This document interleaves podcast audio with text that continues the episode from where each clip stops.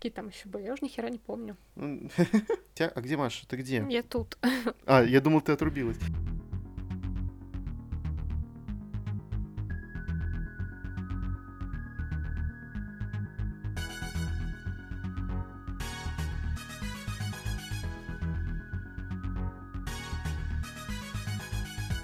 Всем привет! Привет! С вами книжный подкаст Reds and Heads. И мы его ведущие Маша и Игорь. Наконец-то мы с Игорем записываем первый выпуск в новом сезоне, который у нас будет полноценно посвящен конкретной книге, а точнее конкретной да. серии книг, чему мы очень рады, потому что это снова наша любимая писательница, с которой мы решили, что просто мы необходимо нам начать а, второй сезон. Это, как вы могли догадаться, уже Робин Хоп, и в этом выпуске мы решили поговорить о ее саге о живых кораблях, второй гигантской трилогии, угу. которую мы оба уже прочитали. У нас Сара Джей Масс вообще была такая на престоле сидела, и мы решили сравнять немножко авторов, чтобы мы примерно одинаковое количество раз их упоминали как бы в нашем подкасте. Но перед этим, перед тем, как мы запишем и расскажем вам о саге о живых кораблях, мы решили, что нужно сказать дисклеймер, да. потому что очень многие почему-то странно относятся к этому большому циклу Робин Хоп Мир Элдерлингов. Они считают то, что его можно начинать с любого куска, с любого подцикла. Я думаю, что изначально, когда Робин Хоп придумала этот мир и этот цикл, она просто решила для разнообразия, для динамики разделить его на пять подциклов чтобы было интересно, потому что мы там переключаемся в разные места к разным героям, но у нас все связано хронологией событий, у нас все связано по времени, в первую очередь все связано одним миром. Поэтому угу. начинаем мы строго с саги о видящих, с ученика убийцы. И идем дальше по хронологии, как писала этот цикл Робин Хоп. Да, потому что в этой новой трилогии упоминаются также события, которые происходили в первых трех книгах, получается. Угу. И поэтому, если вы не читали, вы можете неосознанно либо не понять, что происходит, либо случайно поймать спойлер. Поэтому, действительно, как нам кажется, лучше читать по хронологии, несмотря на то, что в саге о живых кораблях другие персонажи и другое место действия, несмотря на то, что мир один и тот же, просто другая страна, другие города. Ну и не забываем то, что у нас здесь есть очень важная линия, которая очень тесно связана и красной нитью проходит через сагу о видящих, через сагу о живых кораблях и выстреливает в третьем подцикле. Просто максимальную затравочку ты дал для слушателей. Ну, мы просто хотим, чтобы вы, как бы, я не знаю, заинтересовались этим циклом большим, потому что сага о живых кораблях тоже очень интересная, как и сага о видящих, но начинать нужно как вы поняли, уже с самой-самой первой книги. Да, мы все упорно пытаемся популяризировать Робин Хоп в России, потому что я недавно читала ее интервью, она там написала, что она мечтает о том, чтобы ее книга однажды стала бестселлером Нью-Йорк Таймс, но она понимает, mm-hmm. что этого никогда не произойдет. И, боже, я так расстроилась за нее, если честно. Да, очень жалко. События второй трилогии в мире Элдерлингов Робин Хоп разворачиваются через некоторое время после событий а, первого цикла. Через сколько лет, кстати, ты не помнишь? Где-то через 5, по-моему, там что-то. А что-то казалось А 10. нет, побольше, там, да, 10 даже, потому что там события, которые были в конце саги о видящих, у нас упоминаются что-то типа легенд, вот mm-hmm. там что-то видели, вот там вот это правда, это неправда, в общем. Вы тоже можете себе наделать спойлеров, если вот будете читать По-моему, все-таки через 10 лет происходило действие, допустим, mm-hmm. так. А, и происходит оно уже южнее шести герцогств, которые были привычны нам и знакомы, в большом торговом городе Удачный, который известен тем, что там живут э, купцы, которые, в общем-то, руководят чуть ли не всей торговлей в этом мире, потому что у них есть возможность поставлять а, диковинные товары, угу. с помощью дождевой реки, по которой могут проходить только живые корабли, которыми они обладают. В этом их главная ценность этого города. И, естественно, если они могут проходить только по дождевой реке, только живые корабли, естественно, я странно разговариваю, эти корабли продают как раз-таки жители дождевых чащоб. Корабли очень дорогие, продаются они семье, ну, так сказать, в кредит, да, и угу. выплачивается этот кредит слишком-слишком долго, он поколениями выплачивается. Да, да, да. И если семьи торговцев решают ходить по дождевой реке и закупаться там как раз-таки товарами и привозить их в удачный и продавать за большие деньги, соответственно, они быстрее выплатят этот кредит. Особенность живых кораблей заключается в том, то, что они живые, логично, и оживают они только после того, как на его палубе живого корабля умрут три капитана. И, соответственно, его разум, он состоит вот как раз-таки из памяти и воспоминаний вот этих вот трех капитанов. Причем эти капитаны, они должны быть из семьи, которые этот корабль продан, то есть у них должна быть общая угу. кровь, скажем так. Иначе да. корабль как бы нормально не оживет. Нам даже показывали один такой пример. Ну и, собственно, прикол в том, что помимо того, что такие корабли могут ходить по реке, которая ведет дождевые чащобы, поскольку она ядовита и она разъедает обычное дерево.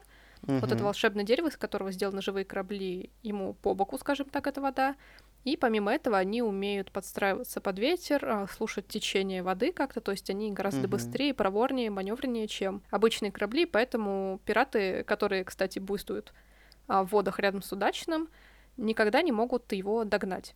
Угу. Такой корабль, поэтому это также большая ценность, и у таких купцов, как правило, всегда очень процветающие семьи. И одна из таких семей будет э, основным центром нашего повествования. Мы будем пристально следить за ее членами, за тем, как они по-разному размещены в иерархии собственного клана и города вот этого удачного.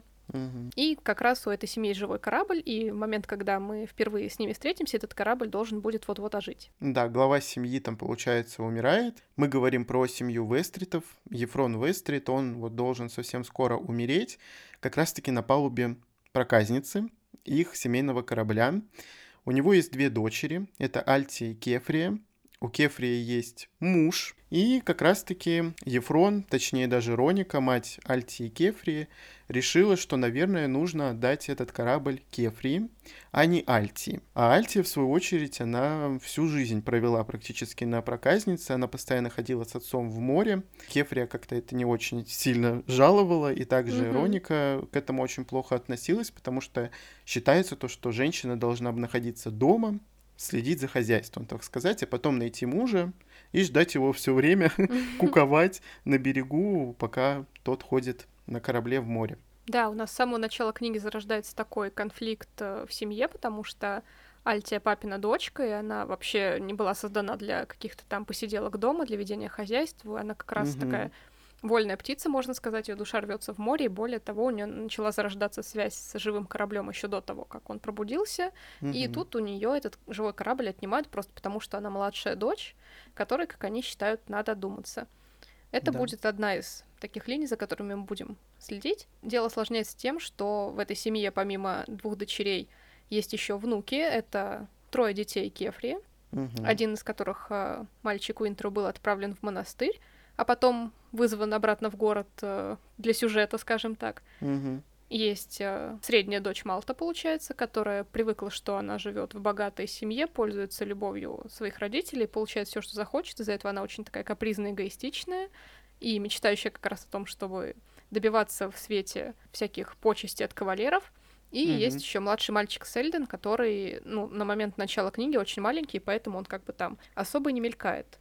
Ну, Но вообще просто. А, в этой книге гораздо ну, уже понятно, что гораздо больше фокальных персонажей, чем в «Саге о видящих», где мы все видели глазами только Фитца, можно сказать.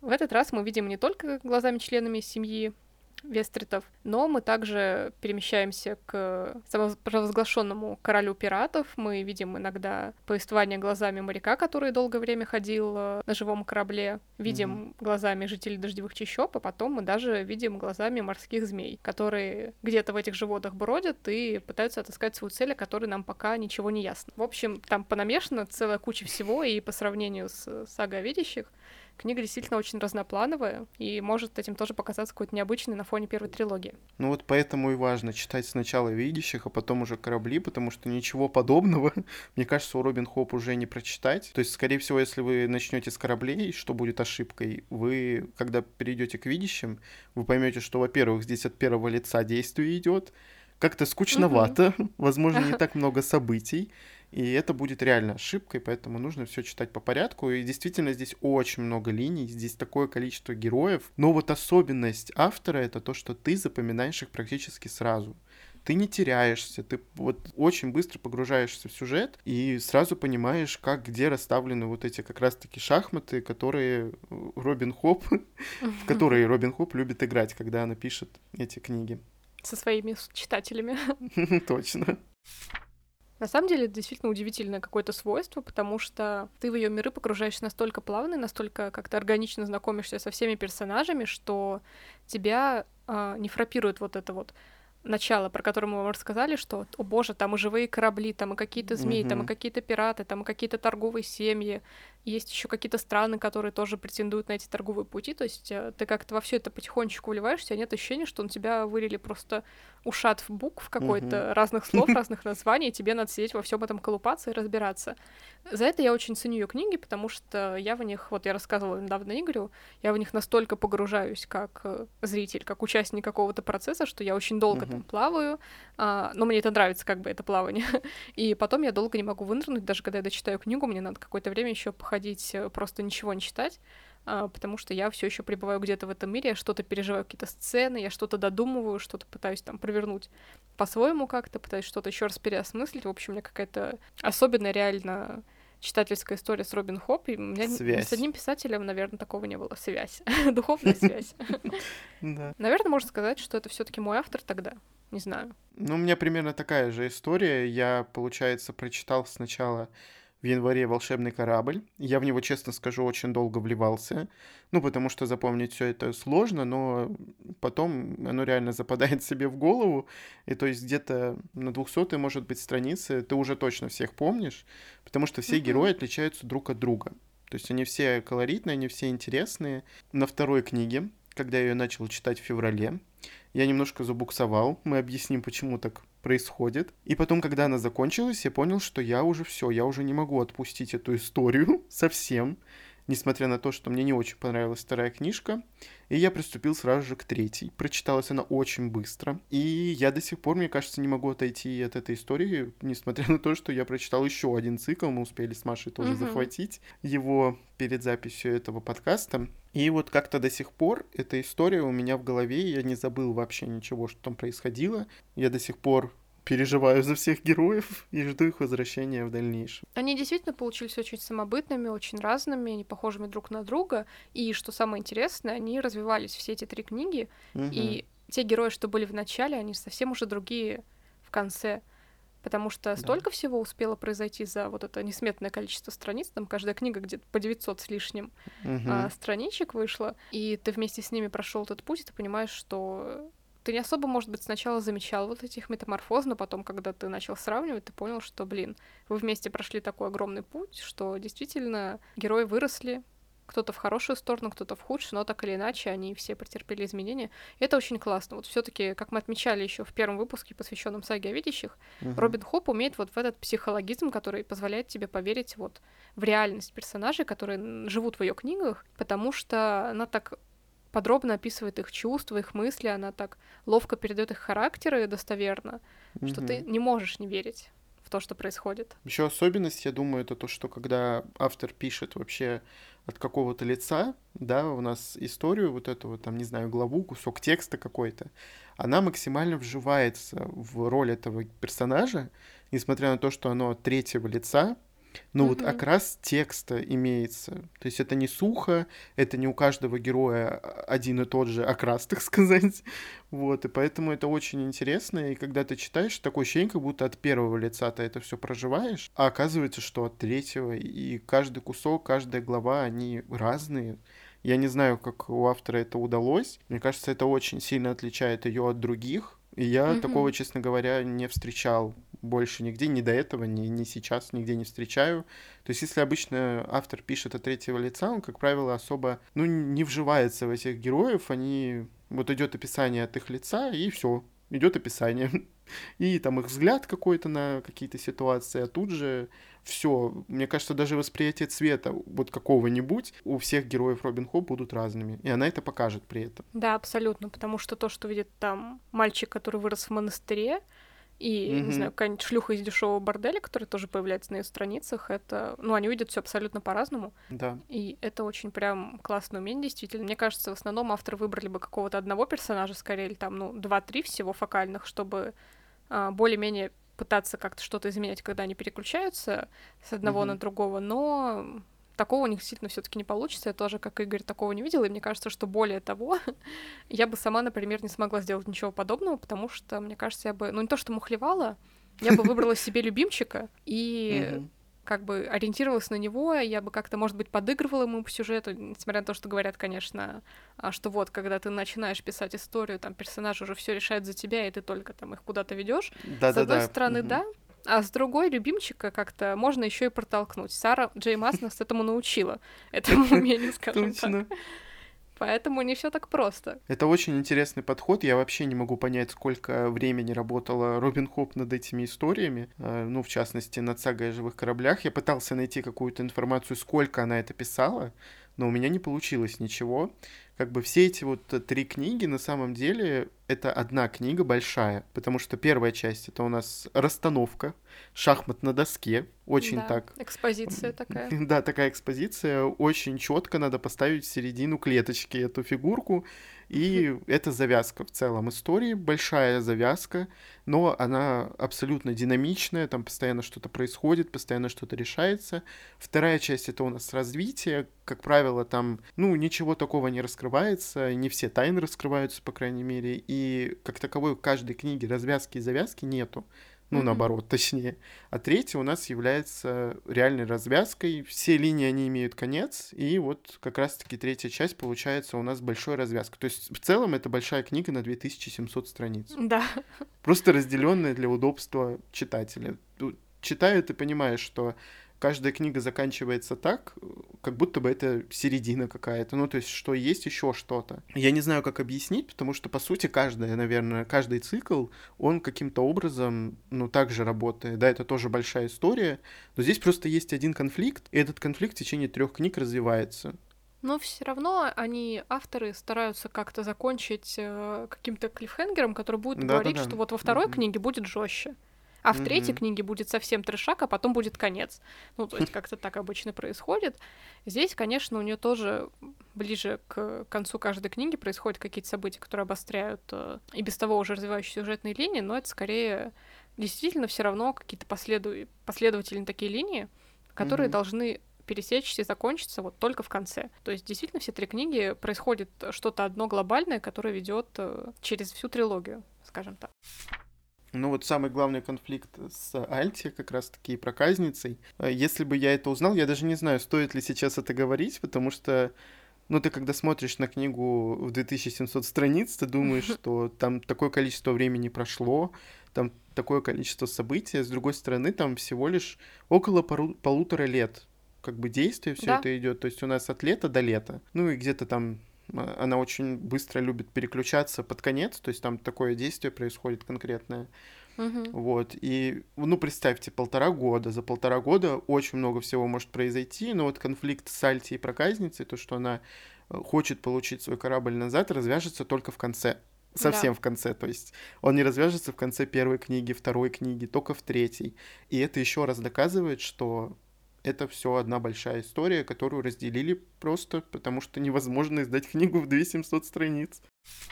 Вообще в этой трилогии, хотел сказать сначала в этой книге, потому что мы уже так э, действительно свели их воедино, под один том, скажем так, гигантский, неподъемный. А, появляется гораздо больше каких-то мест интересных и локаций, в которых оказываются герои.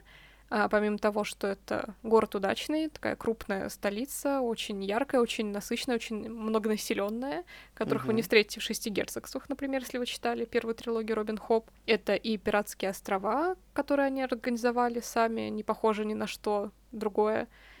И также это очень загадочный край, к которому мы с Игорем стремились просто все три книги. Это дождевые чащобы, те самые, в которые можно попасть только по волшебным кораблям. О, да. И интересно они в первую очередь тем, что там живет некий загадочный народ, который скрывается за вуалями, за плащами с капюшоном, а, за масками.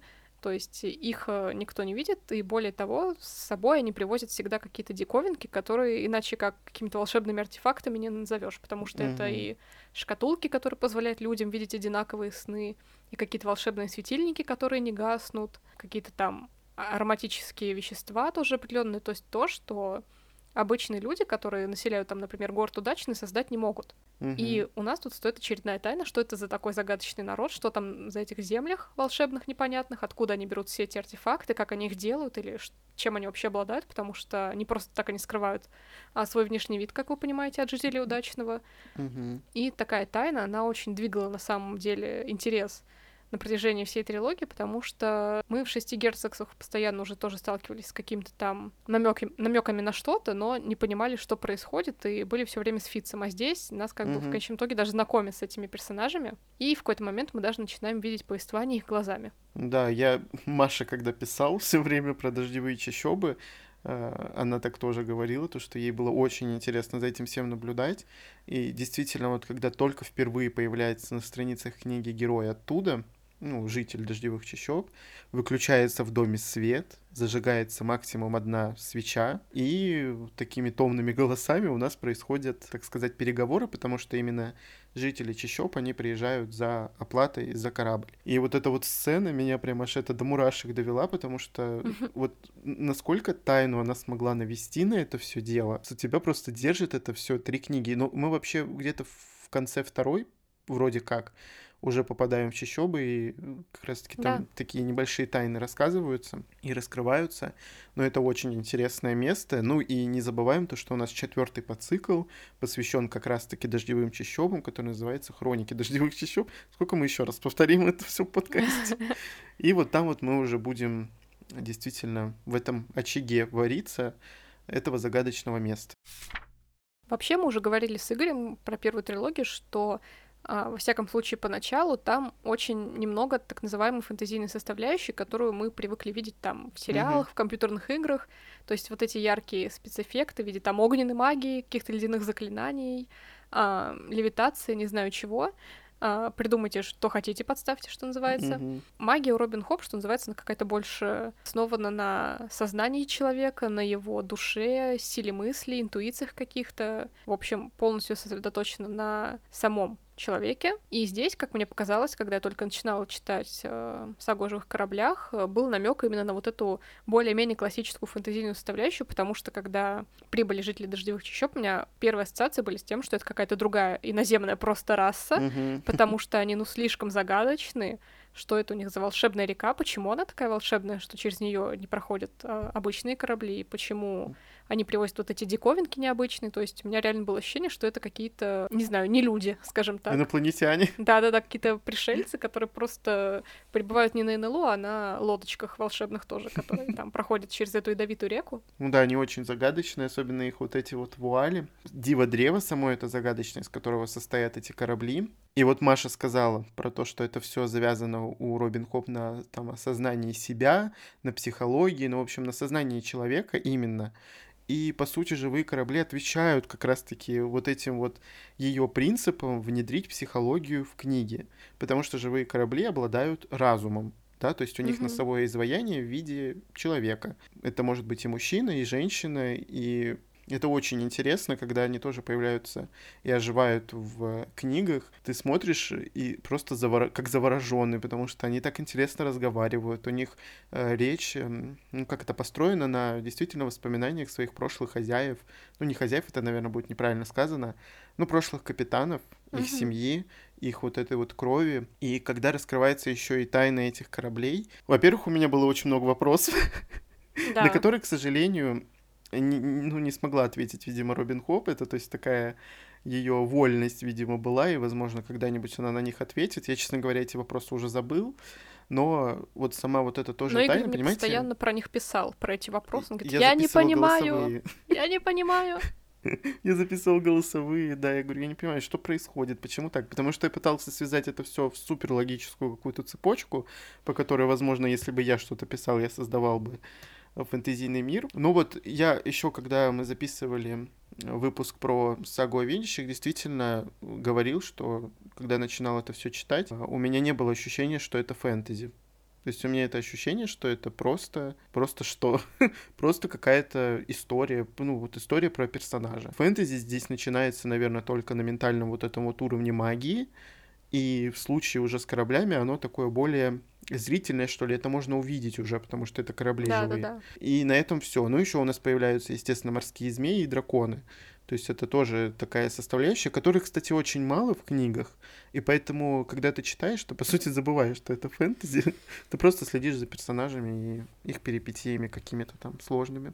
Ну да, это какой-то другой мир, как будто отдельно существующий, в котором длится условно средневековье, но как бы в принципе не больше, потому что mm-hmm. вот каких-то таких опять-таки ярких э, элементов, которые привыкли вставлять авторы, нет. Но от этого, кстати, текст хуже вообще не становится, потому что mm-hmm. все равно погружаешься в повествование. Единственное, что вот по поводу вопросов, на которые Игорь не смогла ответить Робин Хоп, а, я хочу сказать, что ну вообще Фэнтези — это такой жанр очень сложный. То есть все, казалось бы, про него пишут по нему, и там уже вроде бы все изучили, все, что можно, ничего сложного нет, раз все берутся писать и придумывать свои миры. Mm-hmm. А на самом деле очень как бы сложно продумать именно мир целый, единый, как наша там планета Земля, существующая в какой-то вселенной, в которой все кусочки этой самой Земли будут, во-первых, взаимодействовать друг с другом, во-вторых, будут как-то существовать, иметь общее начало, иметь общую историю какую-то, то есть там банально те же войны какие-то. Mm-hmm. Это сложно, потому что ты не знаешь заранее, а, какие части мира этого ты будешь освещать непосредственно в той истории, которую ты придумал, и какие тебе могут понадобиться в будущем. Во-вторых, потому что ты не знаешь, в какой момент ты можешь случайно перегрузить читателя. У нас mm-hmm. действие, в принципе, происходило вот э, в, в удачном шести герцогствах, в землях дождевых чащоб, в горном королевстве когда-то у нас происходило действие, mm-hmm. ну и там на островах. В принципе, можно формально соотнести это как один континент такой, ну, с островами, естественно, mm-hmm. только.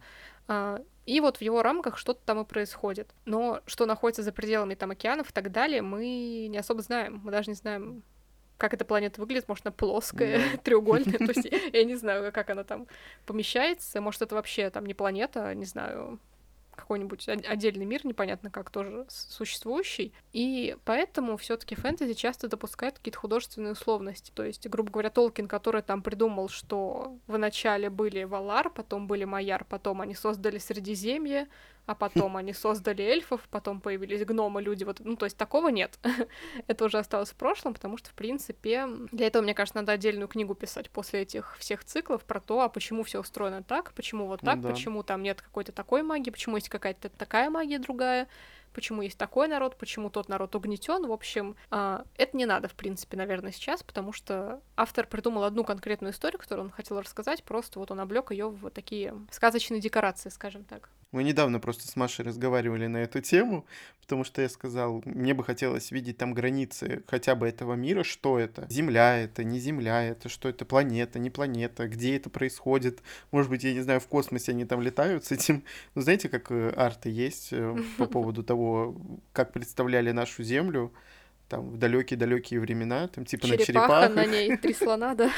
Да, и так далее. То есть это очень интересно. Ты понимаешь, что это в принципе в таком случае, как наша простая вот эта вот земля, просто это средневековое время, и вот именно автор решила сосредоточиться, ну или авторы решают сосредоточиться на каком-то куске земли этой, и все. Но прикол в том, что здесь при этом, да, и в саге о видящих, и в саге о живых кораблях, здесь у нас происходят разные войны, здесь происходят разные политические действия, и когда это происходит на таком маленьком куске земли, за этим как-то странно следить, потому что, то есть, мирового какого-то вот этого вот устройства его здесь нет. И его нет вообще практически нигде. Но мне кажется, это, знаете, это вот я дотошный настолько. Ты да. Что если я буду, если я когда-нибудь буду что-то писать фантазийное, мне кажется, я взорвусь. Я, наверное, не напишу ничего, потому что мне нужно, чтобы было все вот четко и по факту. И поэтому остаются вопросы. Но если это откинуть все, все равно Робин Хоп, наверное, выигрывает по всем фронтам нашего современного сейчас фэнтези, потому что настолько все это придумать, а поверьте, там очень много всего есть. Я хотел сейчас сказать, но это будет, наверное, спойлером конкретным. И это очень интересно. То, зачем, что идет, каким образом это происходит. Но есть, да, моменты, на которые хотелось бы получить ответы. И корабли, наверное, это для меня было одно из самых интересных э, ну, как это, созданий Робин Хоп, э, на которые тоже мне хотелось бы как бы получить ответы, но не получилось. Надеюсь, что дальше будет просто пояснение хоть какое-то. Надежда у меня не умирает. Игорь просто, если бы писал, он был бы, мне кажется, вторым Толкином, потому что да, ну сначала ну бы он написал Сильмариллион, а потом уже там Хоббит и Властелина колец какого-нибудь. Точно. Сначала я вам ну. расскажу, как я все создал, а потом мы начнем там вводить уже какие-то истории. Вполне возможно, что так, потому что я бы просто к этому отнесся с такой стороны, что автор должен знать о мире, который он создает, намного больше, чем он пишет в книге. И вот у Робин да, Хоп это чувствуется. Это чувствуется, то, что даже вот на эти вопросы, которые она не ответила, ты чувствуешь, что она это знает Вот у нее это есть в голове, но она решила это не писать, потому что она типа это знает, зачем это писать. А читатель такой думает, ну, значит, это... Значит, когда-нибудь еще она это повторит. В общем, по моим ощущениям, действительно, если бы я писал что-то, я бы знал в сто раз больше, чем написал бы. Я пишу текст один, действие которого происходит в одном месте всего лишь. Но mm я зачем-то нарисовала себе карту и написала все страны, какие там есть, расставила их столицы, расставила их относительно друг к другу, чтобы они упомянулись один раз, когда главный герой идет забирать карту из своего дома. И mm-hmm. больше мне это ни зачем не понадобится. Я это придумывала, я не знаю. Я не один месяц это придумала, потому что у меня не стыковалось, и надо было придумать названия, которые мне нравились. Потому что я сейчас читаю одну книгу, в которой мне не нравится ни одно название, которое есть на карте. И mm-hmm. мне кажется, это тот случай, когда, ну, знаете, фантазийный автор просто вбивает какой-то там набор алфавита, и они такие, так, вот эта буква, вот эта буква, вот эта буква, все получилось загадочно, фантазийно, выбираю. А, нет, чтобы там mm-hmm. что-то придумать интересное, ну ладно, это мои уж такие придирки. В общем, это я к тому, что, да, авторам приходится продумывать заранее какие-то такие вещи, которые будут ему в итоге не нужны, но он этим себе сломает мозг так очень нехило, к сожалению. Угу. Можно в этом всем запутаться и по итогу вообще ничего не сделать. Передумать писать и сказать, а я там пойду в какую-нибудь другую сферу, где попроще. А, помимо того, что у нас существует много фокальных персонажей в этой трилогии, много локаций, в которых развивается действие, и локаций разных, у нас также в этот раз гораздо больше конфликтов и поднимаемых тем, чем было, на мой взгляд, в той же саге о видящих, потому что, несмотря mm-hmm. на то, что мы видели, конечно, все со стороны Фитца, нас также а, интересовали разные вопросы, разные этические какие-то моменты, но здесь, опять-таки, в силу того, что персонажей гораздо больше, у каждого свой взгляд на те или иные темы разные, мы смогли охватить как бы больше кусок, и мне кажется, это знак очень какого-то качественного фэнтези, потому что настолько не забит на вот э, это соотношение разных слоев общества друг с другом, например, или mm-hmm. там позиции одного города по отношению к другому, это надо тоже было уметь, потому что здесь поднимаются и вот конфликт отцов и детей, например, как то, что мать Альти лишила ее возможности оставить живой корабль себе и отдала его как бы на попечение дочери, которой он вообще не уперся. Mm-hmm. Это и отношение к человеческой свободе, потому что в каких-то странах, в которых мы тоже побываем, а, рабство считается преступлением, а в каких-то рабство считается нормой жизни, и там действительно очень много рабов. И мы будем mm-hmm. видеть несвободных людей, к сожалению, очень вот часто на протяжении oh, всей да. трилогии. Это и пиратство, например, почему одни люди считают, что они могут э, иметь право присваивать себе там другие вещи, например, почему они считают, что вот они стоят выше, чем остальные, то есть вот это уже немножко Достоевским пахнет. Твари дрожащие или право имею, что-то такое. Многие, мне кажется, думают о том, что фэнтези, ну, ну что такое фэнтези? Это же не классика вам какая-нибудь. Но на самом деле, если разобрать реально по полочкам, ну вот просто Робин Хоп, именно как э, автора, который реально подходит к своим книгам очень, наверное, как-то философски, потому что она пытается ответить на какие-то вопросы сама, видимо, mm-hmm. рассказать о своем мнении вот относительно человека в этом мире и тогда я не знаю, что я вообще говорю, но в общем здесь поднимается реально очень много таких тем и психологических в том числе и тем отношений друг к другу, и уважения какого-то, равенства какого-то, потому что здесь и вот есть такие сильные героини, как Альтия, которая, по сути, ну, вот я уже говорил, да, то, что ее э, судьба — это сидеть дома, ну, как думает ее мать и ее сестра, и готовить, mm-hmm. нет, не готовить даже, у них же слуги есть, но просто сидеть, короче, дома, рожать детей и ждать своего мужа каждый да? раз из моря какого-нибудь, ну или с какой-нибудь другой работы. Вот, этот вопрос поднимается, и она его очень хорошо разворачивает, она пытается как-то разобраться в этом вопросе,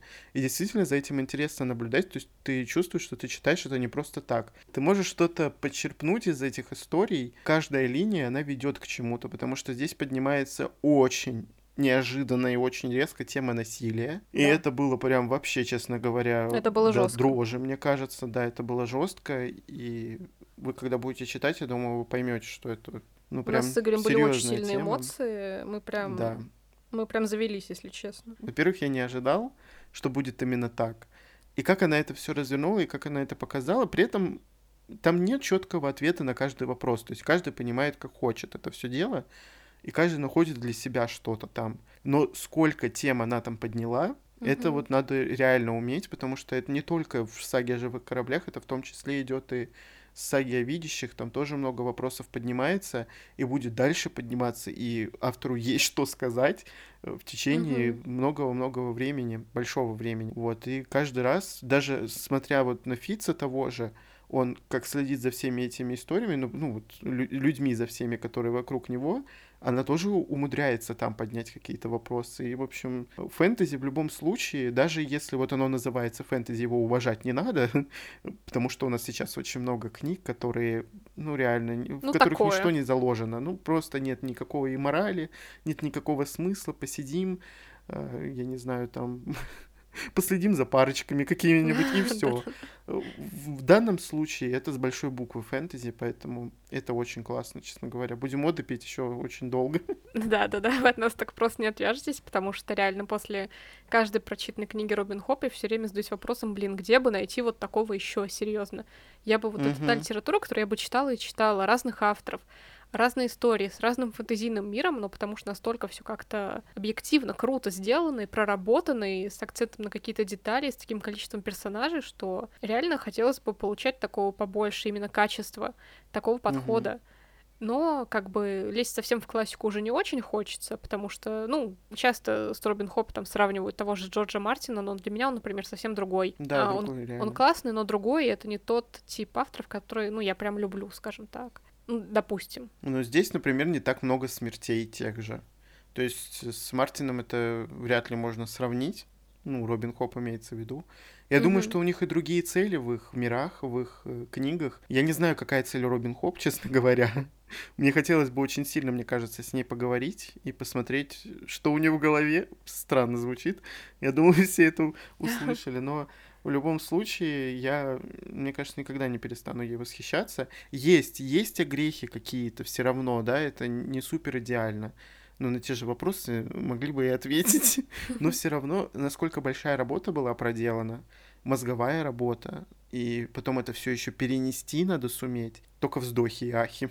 А для меня идеально. Я бы хотела, чтобы она писала еще очень-очень долго разные книги. Да.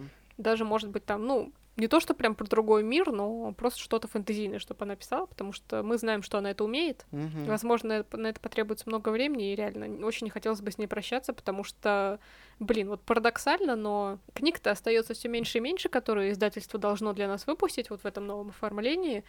Ну, и... все, одна книжка осталась. Да, да, да. У нас будет. Ну, нам еще прочитать их, конечно, надо, но у нас еще вот как бы Скоро все циклы будут, короче, собраны. Блин, хочется, чтобы она писала дальше, потому что я не могу представить себе жизнь, в которой не будет у меня Робин Хоп. Я все время из-за этого очень... Я очень сильно тянула, например, с чтением саги о живых кораблях из-за этого, потому что я растягивала цикл как просто могла. Я как представляла, что у меня ее не будет, и мне казалось, что это какая-то кошмарная жизнь будет, потому что хотелось реально возвращаться к ее тексту, как-то переживать его заново, поэтому у меня был очень большой перерыв между чтением первой книги и второй. Сейчас я уже как-то прочитала побольше гораздо, потому что мне все-таки очень нравится, я получаю удовольствие. Я заметила, что, конечно, это не совсем относится к теме, но в этом году качество моих книг улучшилось сильно, и мне кажется, это еще и потому, что вот было несколько книг Робин Хоп уже, угу и а, они занимали определенное какое-то время, но и они получали наивысшую оценку от меня, естественно, потому что я прекрасно знаю как бы ее мастерство, я обожаю ее персонажей, обожаю ее мир, и, естественно, я всегда знаю, что даже если там что-то мне будет неприятно, например, в третьей трилогии были персонажи, которые меня очень сильно раздражали, mm-hmm. они совершали действия, которые меня очень сильно раздражали, но я понимала, что это вот такая история, что она не будет ну, другой, да. что это все равно как бы, ну, моя история, скажем так, история Робин Хоп, история вот Фитца. Поэтому это всегда было 5 из 5 и всегда будет. Я просто, когда купил все книжки Робин Хоп, ну, как все, которые были на тот момент доступны, я думал, что я буду читать каждую книжку, ну, просто подряд, и там делая перерывы на одну, на две максимум. Но я почему-то после саги о видящих решил сделать перерыв в месяц. Это тоже такое отступление от темы. И потом решил, что раз в месяц буду читать по одной книжке. Ну и что вы думаете? Вообще не то совсем. То есть я реально, когда сделал перерыв, мне показалось то, что я забыл все. Хотя, ну, такого действительно не было. И мне хотелось возвращаться. Вот мне снесло крышу после как раз «Безумного корабля», Не знаю почему. И я вот уже все, я сделал такой большой прыжок. И вот мы с Машей дошли до конца третьего цикла. Я угу. начал четвертый. И я сейчас думаю, что Блин, ну, ну ладно, ну и закончится. Они же есть, они стоят, я могу перечитать. В конечном это итоге да. я могу это сделать. И у Робин Хоп есть э, еще один цикл такой небольшой, это трилогия. И на этом как бы, ну, практически все, потому что у нее есть прям самое раннее творчество. Я что-то не знаю, хочу ли я с ним знакомиться. Там ну, какие-то рассказы, уже не про там то. Есть, там есть серия прям в самом начале, но там что, она сын была солдата, выпущена... Да? Нет, «Сын солдата» был выпущен между третьим циклом, под циклом имеется в виду «Мир элдерлингов», и четвертым. То есть она решила сделать такой перерыв и написала вот «Сына солдата», да. Но он такой, ну, больше рефлексии, там, как обычно, рефлексии как обычно, там слишком много внутреннего мира героя, многим он не нравится. Но я жду, когда у нас будет издание этого цикла, потому что это нужно обязательно. Ну, очень мало у нее произведений, могу я сказать. Даже если ты так посмотришь, 16 книг в цикле, нифига ж себе, сколько читать. А, mm-hmm. а на деле-то нет. Это очень мало. Я очень надеюсь, что ей реально придут еще какие-то идеи, потому что я не хочу с ней прощаться. Пусть она пишет дальше. Вот поэтому мне интересен вопрос, как долго писала она все это дело. Сколько она писала корабли, сколько она писала видящих, сколько она писала там третий цикл, четвертый, пятый, чтобы понимать, если нам что-то и нужно ждать, то сколько ждать? Мне кажется, надо покопаться в англоязычном поисковике как следует. Потому что, например, угу. скорость Сары Джемас мы уже вывели с Игорем нехитрыми такими подсчетами. Ну да, где-то а вот с одна ней книга сложнее, в год. сложнее. Да, да, да. Мне кажется, Сара Джеймас пишет намного быстрее. Кстати, я хотел поделиться. Вообще, я не знаю, зачем мы опять подняли тему Сары Джеймас. У меня ощущение, что Сара Джеймас пишет не сама в некоторых моментах. У нас с Игорем есть очень смешные теории, если Теории? А, господи, нет, я не про эту теорию. Это совсем бешеное у нас есть. Ну, просто лютые эти читатели, которые постоянно там придумывают что-то. Да, так, а вот ну, тут если... автор писал вот так, а вот тут он делал вот так, а на самом деле у него там вот что происходит, поэтому он написал так. Я вообще, когда вот читал даже сагу о живых кораблях, когда меня вообще поразил масштаб всего того, что там происходит, я не совсем поверил, что это написал человек. У меня было такое ощущение, как будто бы, да, как будто бы это человеком написаться не должно было. Не знаю, это как-то очень тяжело. Почему мы в такие теории заговора лезем, я не, не понимаю. Ну, может быть, наверное, нам стоит перейти уже к обсуждению в целом первой, второй, третьей частей.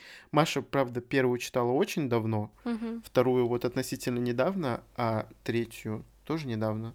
Да. Первая часть, как я сказал, по моим ощущениям, э, во-первых, она была очень динамичная, она была супер динамичная, там в конце тоже все переворачивается с ног на голову, и то есть это такая особенность, наверное, автора, то, что ты читаешь, и сначала вот у тебя есть одни представления, да. через там 100 страниц у тебя другие, потом третье, потом четвертое, потом вообще пятое, это уже не представление, это уже автор написал, и как бы вот вам берите и смотрите, то есть переворачивается все с ног на голову. Первая часть буксовала у меня немножко, какую-то, не знаю, там 200 страниц, может быть 300. И я Маше говорил, то, что Маша, я не могу читать больше 50 страниц, помоги.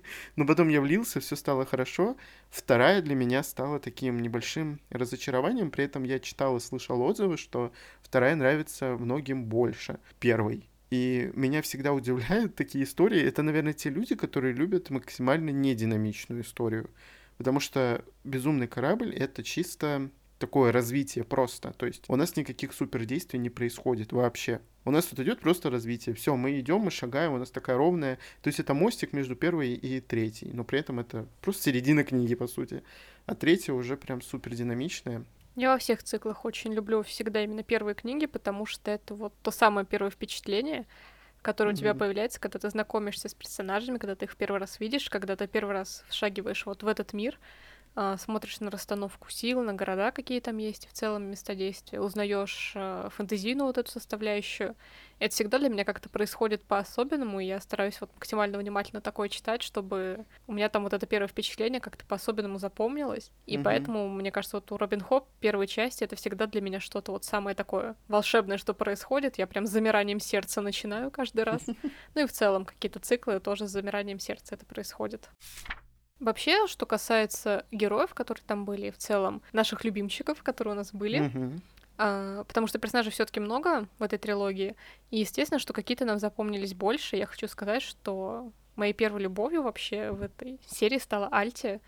Потому что mm-hmm. она как раз, э, не знаю, не то, что она была прям бунтаркой, но она была очень самобытной, как она mm-hmm. прониклась вот этим живым кораблем, который еще не пробудился, и как она уверенно хотела следовать за своей мечтой, несмотря на то, что мать э, и сестра были против, и они всячески не пускали ее, но мне казалось, что это вот человек, который точно знает э, дело своего сердца, и меня всегда очень влечет к таким людям и в жизни, и в книгах. У них вот есть какая-то стихия, которая их вдохновляет, и они всячески в ней развиваются. И вот мне казалось, mm-hmm. что Альтия, которая выросла на корабле, которая постоянно отправлялась с отцом, вот в эти плавания, постоянно на мачты лазала и там еще что-то такое делала. В общем, связывалась как-то с проказницей, еще не проснувшейся. Мне казалось, что вот эта девушка, которая прям достойна быть вот капитаном этого корабля. И, конечно, я очень болела за нее, переживала, когда вот всю первую книгу она всячески стремилась э, обрести свою связь с кораблем, но ей всячески препятствовали. Да, Альтия действительно очень интересная, за ней интересно наблюдать, потому что она против всего идет. Скорее, она даже пыталась добиться свободы своей личной. То есть, возможно, если угу. бы ей бы что-нибудь предложили другое, а не корабль, допустим, да, свободу в чем-то другом. Она бы за это бы тоже зацепилась, то есть она боролась больше за свободу, ну и за любви к кораблю. Наверное, моим любимым героем была как раз-таки проказница она хоть и не совсем как это сказать, ну, у нее не совсем свой разум, ну, помимо того, что человек не человек, да, не совсем свой разум, то есть у нее все же память своих предыдущих этих, как их называют, там, капитанов. При этом она мне очень понравилась, и ее какие-то эмоции, и ее отношение ко всему этому. То есть представьте, у нее отобрали человека, с которым у них уже была духовная mm-hmm. связь, и тут ее пустили в море просто без Альти это было, конечно, на разрыв сердца, честно говоря. Вот очень, тут много очень эмоций, да. Э, когда особенно привязываешься. Вот проказница была моей самой любимой. Но у нас есть еще один персонаж, э, который бесит, наверное, всех поначалу. Я, мне кажется, не видел ни одного человека, кроме себя, кого не бесил этот персонаж. Это Малта, это как раз-таки дочка Кефри, ее тетя, вот Альтия. И Малта, вот Маша уже сказала, как бы, что она такая вся избалованная, избалованная девочка, mm-hmm. все для нее, все для нее делается, все должно для нее делаться. При этом ей еще нравится Альти, она так на нее заглядывается, типа вот у нее есть свобода, почему эту свободу не дают мне? А как бы этому ребенку 13 лет? Да, да, да. Начнем с этого. Мелкая. Да, совсем мелкая, но разум при этом у нее совсем не мелкий. То есть, видимо, она не успела совладать со своими эмоциями и гормонами и со своим разумом. То есть у нее получилось всего, она хочет сейчас сразу. Вот я хочу уже выйти замуж, вот давайте мне женихов, давайте я пойду на бал, я не хочу в детском этом платьице идти, я хочу быть взрослой женщиной. Это реально за этим интересно наблюдать, и я люблю очень сильно героев, которые не похожи ни на кого. И поэтому у нас не то, чтобы даже с Машей есть этот конфликт. Постоянно она такая, так мне этот персонаж не нравится, наверное, понравится Игорь. Да-да-да, в итоге вот все, нас... кто меня бесит, они все любимчики Игоря. Да, ну вот я всегда. просто вот я люблю таких героев, которые вызывают, во-первых, эмоции. И я ржал над Малтой просто вообще жесть как. Там такие были ситуации смешные, поэтому я не знаю, почему их никто не оценил, но это было смешно. И Малта действительно, она изменилась, то есть вот изменение героя было. Во-первых, она взрослела, повзрослела по итогу, и ее изменение, оно было такое приятное и наглядное. Да, мне кажется, это вот было такое самое радикальное одно из изменений в трилогии, потому что она стала как будто вот более таким сильно взрослым, осознанным человеком, и я даже под конец поняла, что я в каком-то смысле даже поддерживаю уже ее, то есть я перестала с нее раздражаться, она меня очень сильно uh-huh. бесила, прям невероятно. Но я говорю, у нас всегда так, что Игорю нравятся всякие там бесячки, которые бесят всех, а мне нравятся какие-то там может, и обычный, но мне, я как бы как к жизни подхожу, то есть смогла бы я с этим человеком дружить, общаться, то есть мне нужны приятные какие-то там А, ну ты герои. так смотришь. Да, я, я так почему-то всегда смотрю, я не могу от этого отучиться, к сожалению, но, может, это неплохо, просто другая точка зрения, не знаю. Она под конец перестает уже человеком, который готов брать на себя ответственность, а не просто вот э, мне на деньги папы нужно там вот это платье, чтобы там покрасоваться перед подружками. То есть э, да. она уже угу. понимает, что от нее тоже что-то зависит в этом мире, и если она там что-то не сделает, все будет очень плохо, и в том числе для нее самой. И приходится действовать, приходится думать, и вот в ней этот мозг просыпается, у нее очень острый ум, еще угу. с детства был как бы, но вот она ему находит нормальное применение. Да. А не то, которое было все это время. Изначально она чисто на эмоциях этот ум использовала свой, просто на да. гормонах каких-то непонятных. А, помимо этого, вот я сейчас немножко отойду от темы, но это все еще персонажи. Вот мы сейчас читали про Фица, как раз-таки эту трилогию, следующую после кораблей. Внимание! Я, кстати, слышал просто ужасные истории, когда люди начинали с саги о Фице, о шуте и убийце. Ты представляешь, масса третьего цикла? Ой. И писали, а я все понимаю там я все понимаю. Ну, я думаю, удачи. ничего вы не понимаете. Да. ну, не, я считаю, это вот... совсем невозможно понять, потому что если вы не прошли с Фитцем, блин, огонь, воду и горы mm-hmm. какие-нибудь там, то вы да. не можете понять третью трилогию. Все. На этом просто mm-hmm. никаких аргументов мы не принимаем. и она еще и связана очень, очень жестко связана с кораблями, и как бы пропускать да, вообще да, нельзя. Да, абсолютно, да. Ни в коем случае. Но мы, я думаю, об этом я еще раз скажу, напомню всем. И вот когда мы читали ее, как относятся там все к Фитцу, я понял, что я таких героев, как Фитц, не люблю. В первую очередь, потому что, а, ой, над ним все измываются, и он всем должен вокруг. А вот герои, как Альтия, которые противостоят всем, герои вот этих вот тупых каких-то фэнтези Янка Далт историй, где героиня там всем вокруг дерзит, она вот яйца выделанного не стоит просто, она никто, но она при этом будет ходить и всем это пинки под зад давать. Но мне почему-то вот как-то душевно интереснее за такими героями следить, чем страдать с Фицем, потому что, блин, ну реально все об него ноги вытирают, и вот он не может ничего им сказать всем. Хотя, с другой стороны, у тебя более такая резкая, мне кажется, эмоциональная привязка к персонажу случается вот в случае Фица. И мне кажется, это такая функция немножко его историй, вот сделала ее такой именно Робин Хоп, по моим ощущениям. Вообще тут сложно, потому что, как правило, когда один какой-то есть герой у истории, который через которого мы наблюдаем за тем, что вокруг развивается. Когда-то автор делает наоборот максимально деятельных персонажей, то есть вот это как раз то, что бывает в современном Янка Далте, там надо похамить какому-то герцогу, чтобы он тебя выгнал из дворца, и ты отправился в приключения, скажем так. А в Румфанте там тоже что-то такое происходит, но бывают и другие истории, которые я не очень знаю, как объяснить, но когда, скажем так, э, не особо выдающийся персонаж изначально оказывается вот избран почему-то, при этом он, ну, не сказать, что там топчик, да, условно. Вы меня, конечно, топчик. простите, я приведу в пример Гарри Поттера, потому что это та ситуация, когда Гарри просто, ну, не повезло, скажем так, вот практически с Гарри это Фиц, Маша, да, просто. Да, да. То же самое, да, вытираем да. ноги об него, и он всем должен. Вот я примерно это и хотела и сказать, что из того, что у него вот был вот этот шрам, он был отмечен там Волан-де-Мортом, вы понимаете, у него вот с самого начала на нем лежит миссия, что он избранный. При этом угу. Гарри не лучший ученик школы. Он не супер красавец, он, ну да, он классный ловец, но это вот единственный, наверное, его такой талант, потому что это единственное, что ему нравится. Он не умный, как Гермиона, он не какой, не знаю, веселый, как Рон. Не идеальный. Он не идеальный абсолютно, да. Он не идеальный, как Седрик Дигри, там какой-нибудь Эдвард Каллен. Не знаю. А, в общем, он просто выбран был Волан-де-Мортом, скажем так, случайно. И поэтому, в общем-то, он мальчик, который выжил, он избранный, он тот герой, который в итоге все победил. При этом а, справился бы он один без вот кучи персонажей вокруг него, нет. Угу. Вот. Угу. Поэтому это, в принципе, ну, наверное, то же самое, когда главный герой сам не особо, скажем так, какой-то харизматичный, яркий и так далее, но на нем вот важная функция. Фиц был рожден бастардом, и его с самого начала вот отвели ученики к убийцам, чтобы он в будущем служил своему королю. И вот это в конечном итоге решило всю его жизнь, получается, прям реально всю. Mm, То есть даже после того, как там произошли какие-то события первой части, все равно на нем вот это клеймо бастарда, клеймо ученика-убийцы остается. Mm-hmm. Ну, то же самое с Гарри Поттером. То есть это реально просто такой, ну, тип персонажа, что ли, да? Ну, наверное, да. Но я только что вот сейчас, когда ты про него сказала, понял, что можно провести здесь параллели просто. Да, я поэтому, собственно, и вспомнила там Гарри Поттера. Ну вот и каждого, мне кажется, героя можно разбирать у Робин Хоп тоже так же, в принципе. И здесь у нас есть еще один герой, тоже очень важный, про которого мы не сказали. Нет, мы сказали, Маша сказала, то, что он король пиратов. Да, но мы про него да, не поговорили. это Кеннет. А, собственно, с него начинается вся книга. Да, Первая да, книга начинается именно с Кеннета, именно с этого пирата.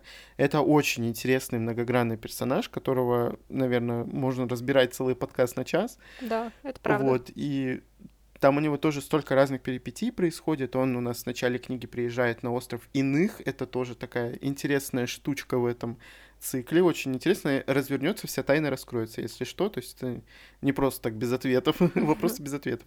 Нет, это не та история. Он приезжает на остров Иных, чтобы получить предсказание. И благодаря этому предсказанию, собственно, двигается сюжет и все его действие в книге потому да. что там на острове, на, на острове иных действительно правдивые предсказания э, рассказывают вот эти вот непонятные там сущности, которые обитают, очень странные.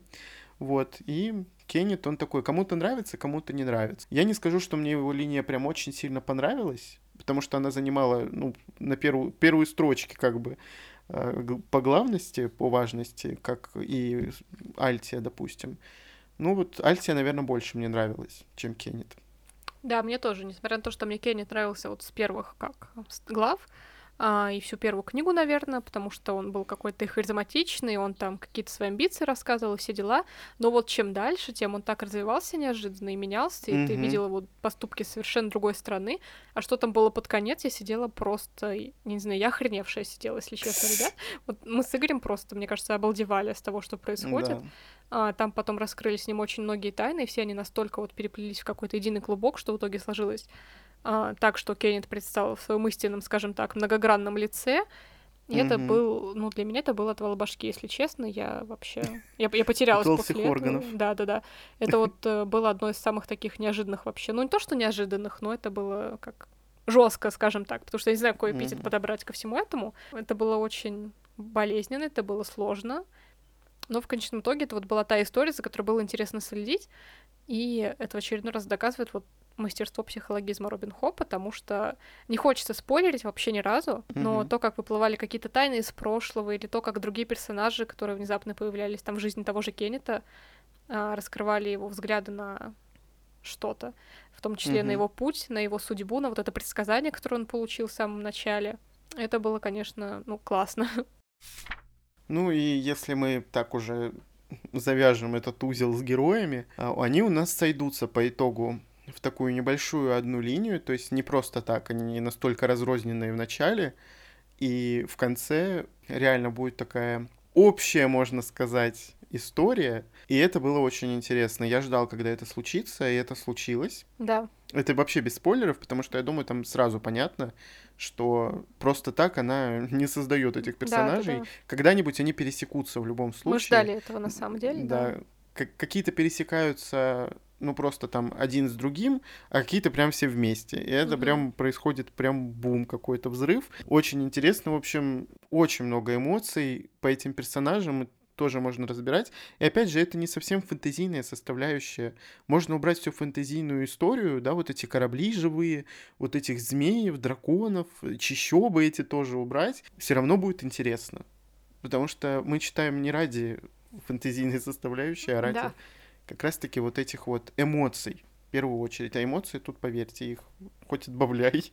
Нам теперь с Игорем интересно почитать какие-то еще книги, в которых появляются условно назовем их живые корабли, потому что переиздали цикл Натальи Асаяну, который начинается с книги «Невеста ветра», тоже там что-то угу. про вроде как ожившие корабли. Нам да, там очень интересная история. И мне еще было интересно бы посмотреть новиночку от Фанзона, книгу «Костяные корабли». Это что-то вроде более темное, и корабли там не совсем живые, но они состоят из костей. И то, что там какие-то mm-hmm. острова, какие-то набеги, какие-то пираты, какие-то болезни. В общем, вроде как звучит интересно. Хотелось бы там да. немножечко вот продлить эту тему с кораблями и посмотреть, что еще авторы могут придумать на этот счет. Не поверите, после того, как я прочитал «Сагу о живых кораблях», мне очень сильно хотелось посмотреть «Пираты Карибского моря», потому что это, наверное, единственная такая ну, как это тоже можно сказать, сага, я не знаю, ну, это единственный принципе, да. фильм, который, ну, вот как-то примерно, ну, похож на всю эту историю. Ну, не знаю, посмотрим. Я до сих пор этого не сделал, надо уже наконец-таки посмотреть, потому что я в далеком детстве смотрел первые части. А мне срочно нужна компьютерная игра по Робин Худ, причем по каждой книге, и причем желательно более расширенной версии, потому что я уже Игорю написала, блин, структуру этой игры, которую я вижу, э, про первую трилогию, потому что, мне кажется, не знаю, мне надо было идти в геймдизайнеров какие-то или что-то, потому что я должна сама уже сделать эту игру, мне кажется, сама написать mm-hmm. к ней. Все там как-то адаптировать, потому что я хочу ее увидеть, мне кажется, это настолько классно а, иметь такой бэкграунд, потому что там можно так по-всякому это здорово придумать, какие-то там и квесты, и мистическую составляющую, вот эту фантазийную, mm-hmm. и придумывать вот эти бои какие-то тоже. Потому что не забываем, что там тот же Фиц, например, он был э, учеником убийцы, то есть можно какие-то квесты для убийцы сделать. Не Assassin's Creed, да. конечно, хотя и было бы неплохо, может быть, но, в общем, что-то такое. И Игорь хочет сериал. Да, я хочу, ну, нет, может быть, сериал, но фильмы это, наверное, не уместится, но реально это настолько хорошая основа для какой-нибудь экранизации, потому что там столько идей, там столько всего можно придумать. Это будет еще одна такая, мне кажется, масштабная морская история, потому что их не так много. По да? сути, у нас только вот «Пираты Карибского моря» у меня всплывают в голове. Там какие-то еще сериалы, связанные с кораблями и морями, но мне кажется, ну, это будет очень ярко. Про пиратов очень мало, потому что вот первыми были как раз Дисней, которые выпустили «Пираты Карибского моря», и все понимали, mm-hmm. что ну с ними тягаться просто бессмысленно, и поэтому вот э, пираты существуют только в каких-то сериалах, и то это там не такие пираты, как Мельком, Джек Воробей, да. да. А это вот именно что-то такое темное уже, помрачнее, там вот всякие там жестокие мужики, черные паруса, вот это все. Крылатые. Крылатые жестокие мужики. На черных крыльях несутся. В общем, пожалуйста, если нас кто-нибудь слушает из этой вот сферы, быстро делайте экранизации.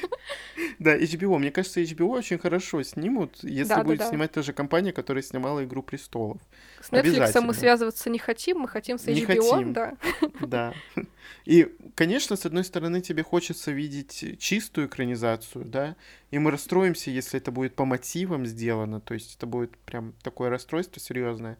Я Слушай, не хочу ну, такого. без адаптации все равно не обойтись, потому что... Ну, понятно, это книги, да. а это как бы, да, вот, да, посмотрите да. на экране, да. Я, я думаю, понимаю, мы с тобой подробнее еще это обсудим в экранизациях когда-нибудь, когда мы решим. Да, когда-нибудь это обсудим. Я еще раз хочу повторить для всех, если вы еще не поняли, что этим подкастом, в этим выпуском мы хотим вас заинтересовать в чтении, я не знаю, погрузить в этот мир элдерлингов, потому да. что как бы корабли это очень важная часть. И то есть заинтересовать читать с первой книги обязательно, ни в коем случае не с кораблей, потому что все, что происходило в саге о видящих, в любом случае влияет на корабли, даже если изначально вы этого не видите.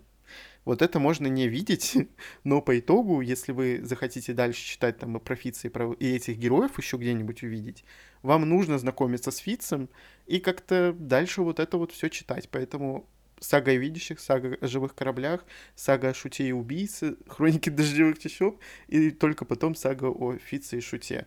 Я реально слышал много историй, типа, я хочу прочитать сейчас про Фица, потому что видящих закончил, поэтому я пойду читать дальше профиться, а корабли мы пропустим. Не-не-не, корабли бы... пропускать нельзя ни в коем случае. Это ошибка. Это, это ошибка. Это очень фатально будет, да. Это обычный цикл, как и все другие, книга за книгой, но просто все вот так вот разделено для динамики, и все. И по тематически, видимо, так автору было удобнее.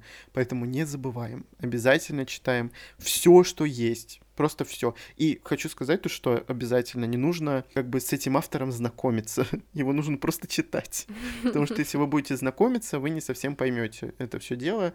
Вы поймете только тогда, когда закончите какую-нибудь из трилогий, ну не какую-нибудь, а сагу о видящих, вы поймете, нравится вам этот автор или нет. Да, мы еще в первом подкасте говорили, что нельзя читать только одну книгу из трилогии и там потом ее куда-то выкидывать, угу. потому что все-таки одно без другого там не совсем существует. Вам нужно знать, чем завершится история, как она будет дальше развиваться, чтобы понять, а, как вы относитесь к такому. Мы очень хотим, чтобы Робин Хоп была у нас в России популярна. Она и так, в принципе, популярна, потому ну что она в таком прекраснейшем просто издании пересдается, скупается всеми, до сих пор есть везде ее тиражи.